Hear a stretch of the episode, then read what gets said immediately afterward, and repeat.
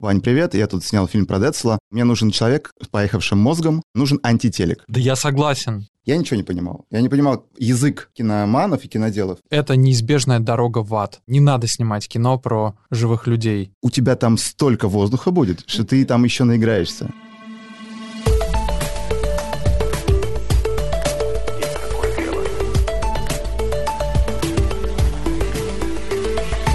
Привет, я Виталик Мишура, и есть такое дело. Подкаст компании Restore, крупнейшей сети Apple премиум реселлера в России. В этом подкасте мы собрали разные творческие и креативные союзы, чтобы поговорить с ними о том, как они пришли к созданию совместного произведения и что у них из этого вышло. В новом эпизоде нашего подкаста Роман Супер и Иван Проскуряков. Создатели документальных фильмов «Это Эдик», про писателя Эдуарда Успенского с закрытыми окнами, про исполнителя Кирилла Талмацкого, он же Децл Акали Трюк, и фильм «Сахаров. Две жизни» про академика Андрея Сахарова.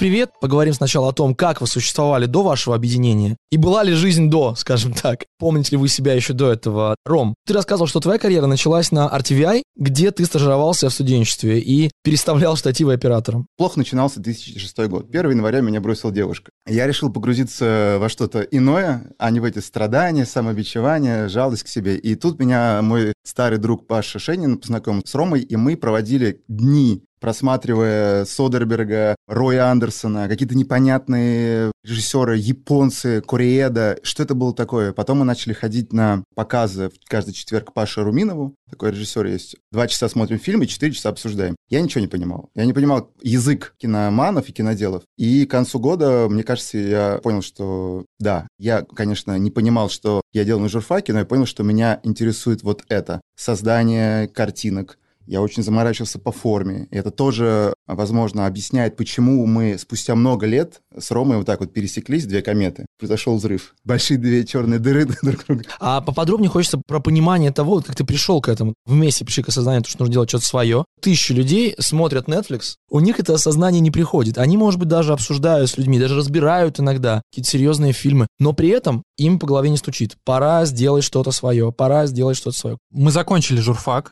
и разлетелись в разные песочницы я продолжил заниматься и интересоваться журналистикой, новостями, информацией, командировки. Сначала RTVI, потом НТВ, потом э, неделя с Марией Максимовской, это РЕН-ТВ. И занимался новостями, репортажами маленькими и большими. А Ваня пошел работать в рекламу, заколачивать э, длинный рубль, вариться совсем в других соках, с другими людьми. Занимался рекламой профессионально много лет. И кажется, что ни в какой точке мы не могли бы пересечься, потому что мои репортажи показывали по телеку, а между этими репортажами показывали рекламные ролики Ванины. Единственное место, где мы пересекались. Да, единственное место, где мы пересекались. Вот она интеграция. Да, да, да. А потом а, много чего случилось, там телек более-менее скукожился. Я стал снимать большие формы. Маленькие репортажи сначала превратились в большие, потом большие репортажи превратились в мои попытки делать документальное кино. И вот однажды, работая над фильмом про Кирилла Талмацкого, Децла, который называется «С закрытыми окнами», как бы подходил момент, когда нужно садиться и монтировать все, что я снял. Я Ване написал в мессенджере, вспомнив про нашу прекрасную дружбу, что было бы классно пересечься не только в телеэфире в виде рекламного ролика, который Ваня сделал, но и устроить такую коллаборацию. Я вернулся с Пангана только, три месяца с семьей, с женой, с дочкой. Чисто all inclusive. Это, конечно, затягивает. Но Рома написал, и я подумал, так, пора валить. И как раз, когда я возвращался, я думал, так, значит, мне скоро будет 34, а вот э, старый мой знакомый сказал, что если до 35 ты ничего стоящего не сделаешь, в рекламе сложно сделать что-то стоящее. В рекламе дорогостоящее. То, как он сказал, ты вечно будешь пребывать на бесконечной скамейке вечно подающих надежд. Я такой, ну все, осталось полтора года, ни хрена ничего не будет. Ладно, буду. Может быть, Канского льва когда-то получу. И когда Рома написал мне сообщение в Телеграме, я подумал, о, по-моему, это тот самый случай, когда надо немного поменять что-то в своей жизни. Выйти из зоны комфорта. Заземлиться. Ром, тогда вопрос. А почему не сам? Почему нужна была какая-то поддержка? Потому что человек, он слаб, потому что внутри человека не может уживаться сразу 100 тысяч талантов. Потому что тот, кто умеет брать интервью, слушать людей, писать сценарии, не обязательно как бы должен уметь хорошо эти истории собирать в монтажной программе, например. Или не обязательно он должен хорошо снимать. Ну, собственно, так всегда почти и происходит. Если ты хватаешься за все подряд, то ты ты очень так себе посредственно делаешь все это подряд. Если ты концентрируешься на чем-то одном, долбишь в эту точку всю свою жизнь, то ты профессионалом становишься в этом. Я занимался одним, Ваня занимался много лет другим. То, что умеет Ваня, никогда в жизни я не смогу этому научиться. И такая простая коллаборация. Вот в вашем сотрудничестве сейчас четко разделены все задачи, то есть ты пишешь сценарий, ты снимаешь, ты монтируешь, продолжаешь какие-то коммуникации с другими людьми налаживать? Или вы иногда этими ролями меняетесь? Пока что не менялись, пока что все очень четко и понятно. Мы с Ваней отвечаем за разные органы восприятия у зрителя. Давай так назовем. Я отвечаю за сердце человека и за душу, если кто в нее верит. Ваня заходит в человека через другие органы, через глаза, через уши. Ваня как бы визуализирует мои тексты, мою фантазию. Ваня является глазами, которым я на 100% доверяю. К Ване прихожу с текстом и говорю, Вань, вот надо из этих букв сделать художественное произведение, основанное на реальных событиях. Ваня это подхватывает и делает. Про спор сказать и вообще про документалистику. На самом деле он объяснил, чем будем заниматься в ближайшее время. Одно и то смс -кой. Он сказал, Вань, привет, я тут снял фильм про Децла. Мне нужен человек с поехавшим мозгом, нужен антителек. И со свинцовой жопой. Это термин Гарри Бардина, великого мультипликатора. Он про то, что человек, который сидит за монтажным столом, не поднимает свою задницу со стула месяцами и готов как бы с этим смириться и умеет это делать. Очень важное качество режиссера монтажа. И когда мы Децла начали монтировать, первая глава, весь фильм поделен на главы, я присылаю э, некий драфт, и тогда был у нас микроспор, потому что Рома увидел в этом видеофрагменте клиповость. Тогда я понял, что так, ну, обычно в рекламе я делаю 15-6-секундные ролики, 30-секундные, больше редко бывает. И поэтому нужно запихнуть все, нужно запихнуть вот в этот хрон. У нас два часа. Тогда я помню, что я немного обиделся, думаю, блин, такое классное, дерзкое начало. Динамично, классно. Рома говорит, у тебя там столько воздуха будет, что ты там еще наиграешься. И после того раза, по-моему, у нас вообще никогда не было каких-то дискуссий особых, споров. Ну, бывали, но крайне редко. Ваня совпадает очень сильно со мной в вкусовых вещах. Ваня совпадает со мной на 100% в выборе музыки. Дичайше важно, когда ты монтируешь документальное кино и собираешь его. И чувствую это. Чем ты себя больше высовываешь из зоны комфорта, тем ты больше страдаешь. Чем ты больше страдаешь, тем честнее ты относишься к продукту, который делаешь. Я это чувствую, и зритель тоже.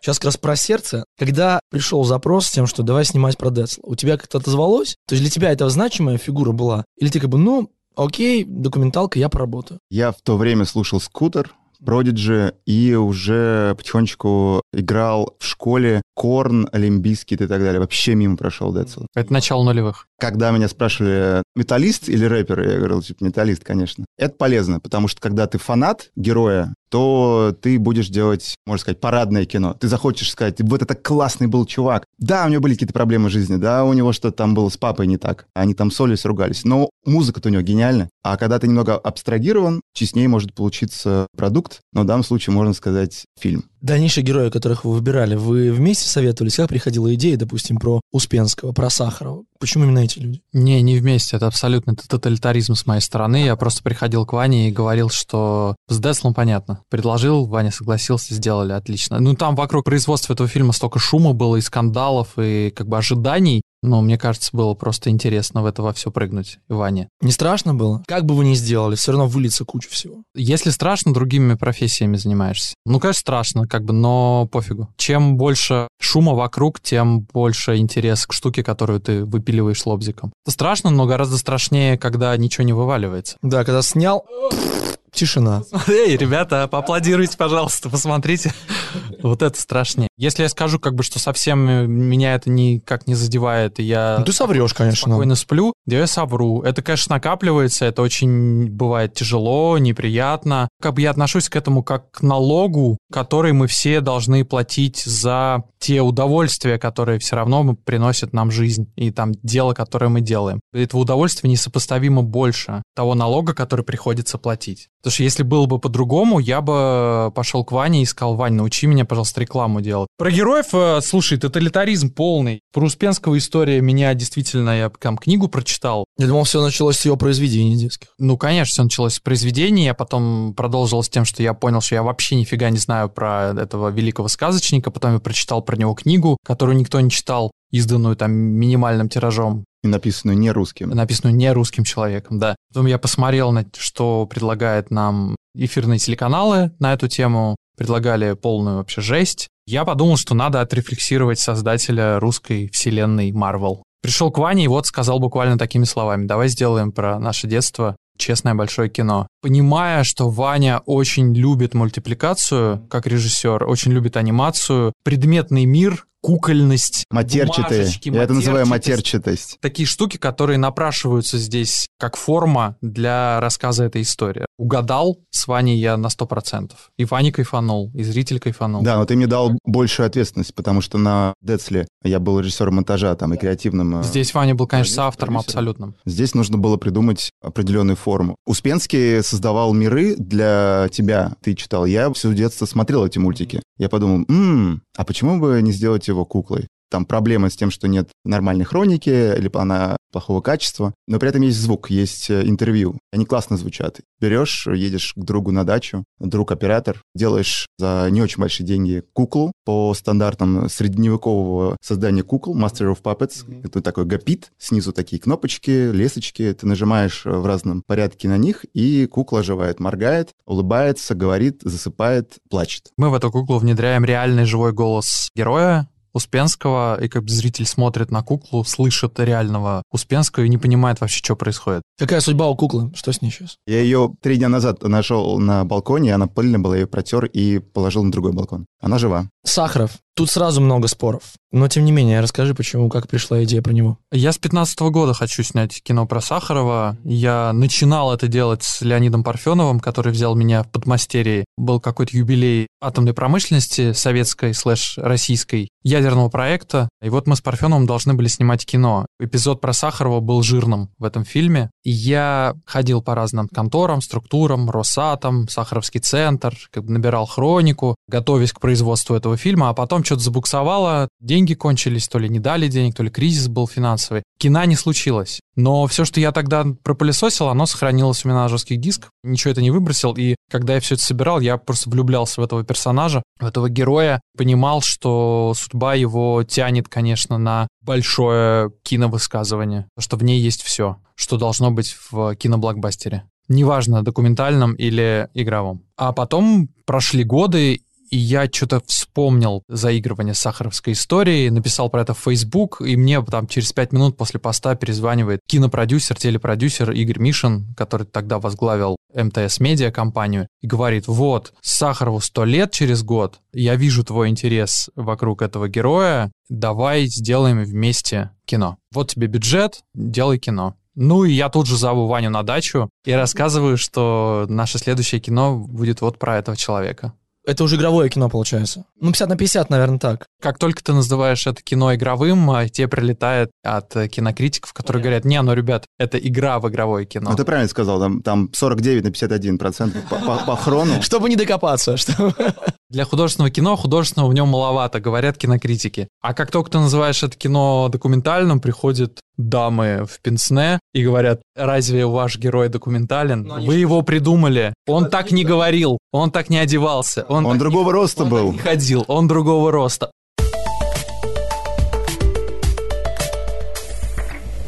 Просто если возвращаться к кинопроизводству, если там еще, ну, наверное, лет 15 назад все это казалось довольно консервативным, все считали, что вот нужно только там хорошего качества камеры, на которой можно снять кино, то после того, как начали снимать, условно, фильмы на экшн-камеры и снимать фильмы на смартфоны, телефоны, которые есть у каждого, вы в эту сторону тоже не смотрите. И снимаете ли вы для себя, может, любительское кино, опять же, для документальной хроники или своей? Ваня вчера рекламу снимал. На iPhone. Рекламу, да? На самом деле в кино мы заморачиваемся на технике, предпочитаем потратить какую-то большую часть бюджета, если он есть, на аренду реально крутых камер. Камеры, свет, коптеры. В этом смысле мы избалованные такие чуваки. Сахарова мы не могли себе позволить не снимать фильм на Ари Алексу, например, на камеру, которая снимает весь фильм кино, правильные объективы. Нам приходилось ужиматься, чтобы успеть снять все, что мы запланировали, но камера святое, ее нельзя трогать. Не могу не спросить. Дальше, какие будут герои? И второй вопрос, про какого бы героя вы бы вот ни за какие ковришки бы не согласились снимать кино? Про того, кто жив сейчас, потому что это ад снимать кино про живого человека. Потому что он знает лучше тебя, как тебе нужно снимать кино, потому что он, конечно, полезет в сценарий, потому что он, конечно, полезет в монтаж, потому что будет 100 тысяч конфликтов с ним и с его родственниками, как бы идеологических, правовых, каких угодно.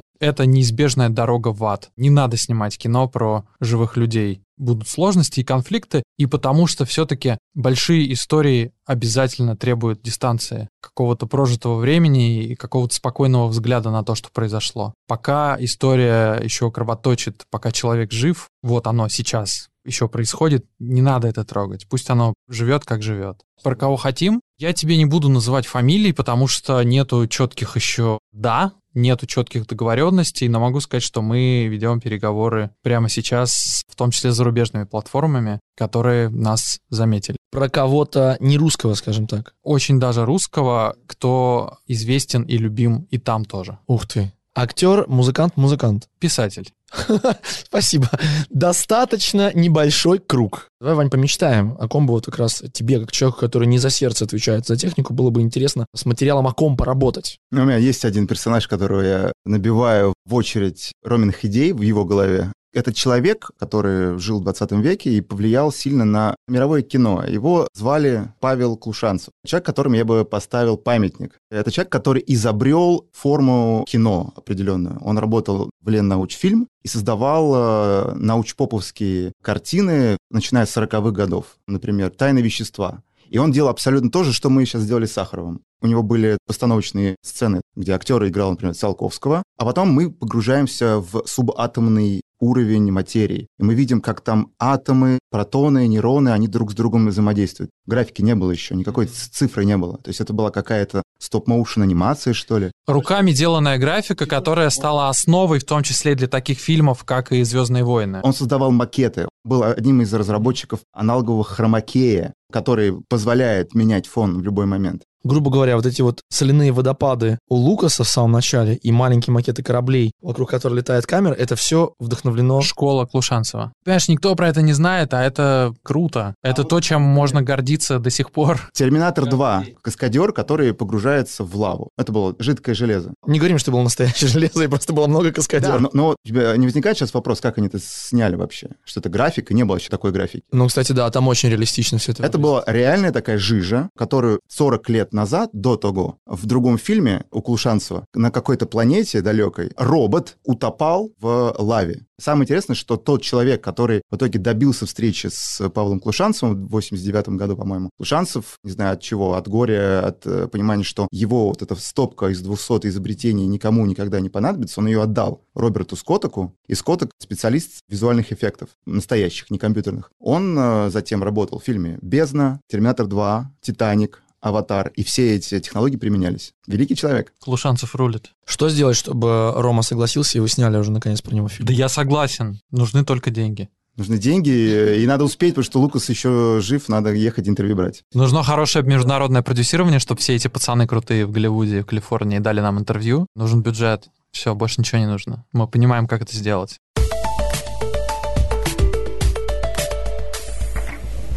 Расскажите, помимо ваших совместных проектов, есть у вас подработка на стороне? Вы отдельно друг от друга существуете, работаете? Да, конечно, вот Ваня не вылезает из рекламы. Ты не ушел с э, головой сюда в кино? Ну, Ваня нормальный, умный человек и понимает, что все-таки... Ваня довольно потирает руки, говорит, я в рекламе себя хорошо чувствую, продолжаю. Ну, он бы чувствовал просто себя плохо без рекламы, потому что документалистика не очень кормит, честно говоря. А у тебя, кстати, есть что-то еще, ну, кроме... конечно, параллельно всегда висит что-нибудь коммерческое. Какой-нибудь док с э, интегрированной рекламой для какой-нибудь корпорации. Окей. Чем отличается работа? Это по любви, а та как бы просто ради денег или чем-то еще отличается? Это по любви ради денег, уважение к искусству, ради нашего будущего общего, как художников. А то все остальное для того, чтобы это было возможно. Вся реклама моя — это будни. Там э, достаточно мозг вскрывается от того, что нужно больше думать про коммуникацию. У вас есть понимание, зачем вы начали этим заниматься, зачем вы начали снимать кино? Что вы хотите сказать в первую очередь? Россия — это страна нерассказанных историй. Валяются под ногами, и которые люди не замечают. Ну вот, э,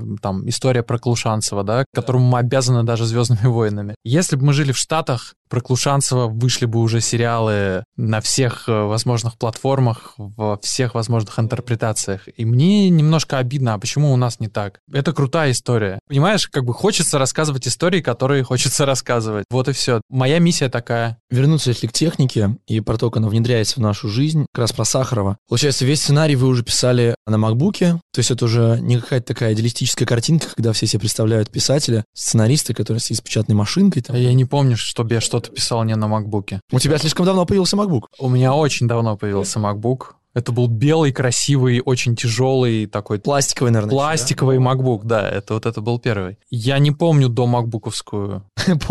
Дома стоял какой-то компьютер, интернет-диалаб, потрескивание, вот это, телефон занят когда-то в интернете. Рома, ты опять сидишь в интернете, мне позвонить надо. Вот Мне кажется, это один из самых приятных звуков подключения к интернету. Сейчас я текст загружаю, подожди еще минутку. Да, да, да, да. Вот этот я компьютер помню, а потом сразу MacBook. Я вот многим задаю вопрос, как раз людям, которые имеют непосредственное отношение к искусству. А почему такая любовь к технике Apple? То есть это эстетическое удовольствие или удобство? И то, и то, конечно. Окей, okay, я работал на стационарном компьютере, я уже начинал монтировать, э, используя программу Sony Vegas 5. Для меня это казалось просто вершиной технологий. И там постоянно нужно было что-то скрывать, какие-то кейгены качать, там музычка играла. Что-то нужно было обязательно воровать. Тут Apple начал всех нас, варваров, переучивать. Во-первых, нужно либо купить, либо плати там ежемесячный Creative э, Cloud, но ты не знаешь проблем. И все изменилось. Я забыл про вирусы, про всякие установки я уже на тот момент понимал, э, разбирался, был таким почти полупрограммистом. Ну, там хочешь или не хочешь станешь. Имитировать компьютер, что-то этим заниматься. Сейчас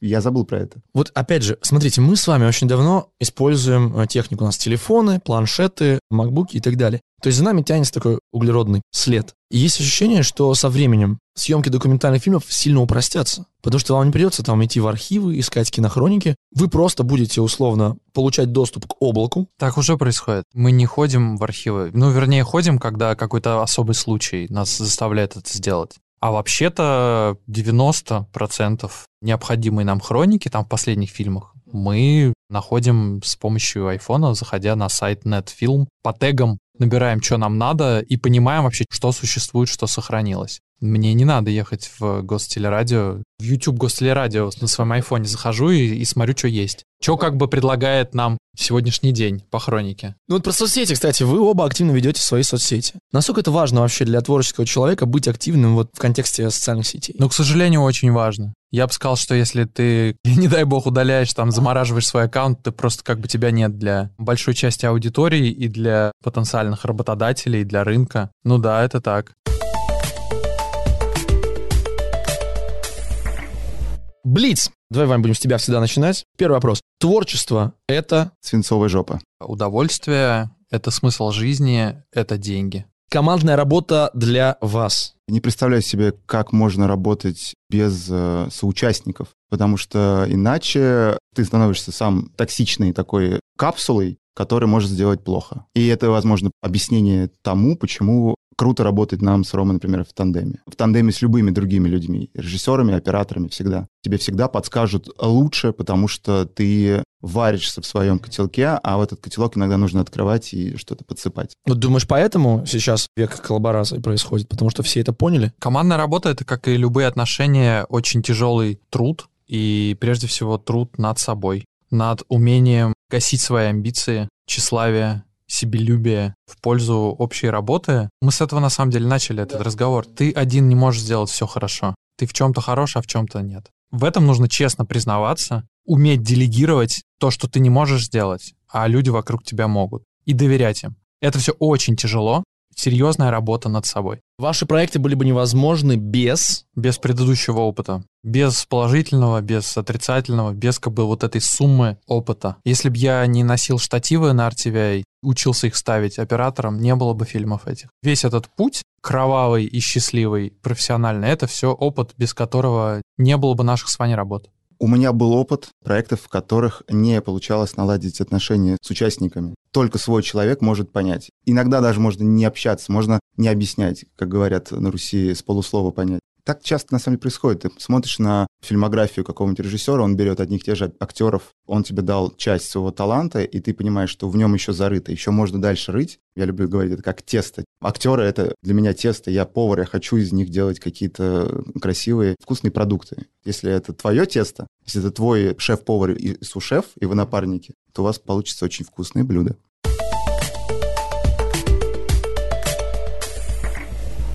Итак, сейчас будет у нас рубрика, называется «Коллаба не ваша, вот вы беситесь». Я вам расскажу три примера коллаборации. Два из них реальные, один нереальный. Мы все три обсудим, а потом выберем, какой не существовал никогда, а какие два были в реальности. Первый. Рибок и Assassin's Creed. Коллаборация Рибок и Ubisoft, посвященная выходу игры Assassin's Creed Valhalla. Узнаваемые символы скандинавской мифологии и цветовая палитра, вдохновленная северным сиянием, приносят в атмосферу средневековой Англии за пределами игры. Могло такое быть? Я могу сказать, ребят, что я последнее, что я делал до приезда к вам, я играл в Assassin's Creed Valhalla. Я думаю, что это неправда. Я думаю, что это правда. Ну, потому что это очень круто звучит. Давай послушаем другие. Twix и Покемон. В рамках проекта покупателям Twix предложили искать QR-коды на пачках Twix, активировать их через приложение Pokemon Go и искать зашифрованных в них покемонов. Задача, ну, соответственно, считать код и найти покемона раньше других. Я бы сказал, что нет. Примитивно. Мне кажется, это вообще уже мертвая тема, нет? Они запускают новую игру про трансформеров. Знаешь, когда покемоны выстрелили, Pokemon Go, я был в этот момент в Нью-Йорке, я помню, что весь центральный парк ходил и искал покемонов. Это было очень weird. Окей, так, и третья коллаборация. Waitmans и Star Wars. Коллаборация была приурочена к выходу в прокат заключительного эпизода саги «Звездные войны». Капсульная коллекция из 44 предметов включает и мужские, и женские предметы, одежду и аксессуары, от вечерних платьев до рюкзаков. Похоже на правду, да. Давайте тогда выберем, значит, одну фейковую коллаборацию. Еще раз напомню, у нас есть Рибок и Assassin's Creed, есть Twix и Покемон, и Waitmans и Star Wars. Twix и покемон фейк. Единогласно мы принимаем правильное решение, да, действительно, Twix и Покемон. Что ж, на этом получается все. Большое вам спасибо. Класс, спасибо, пока.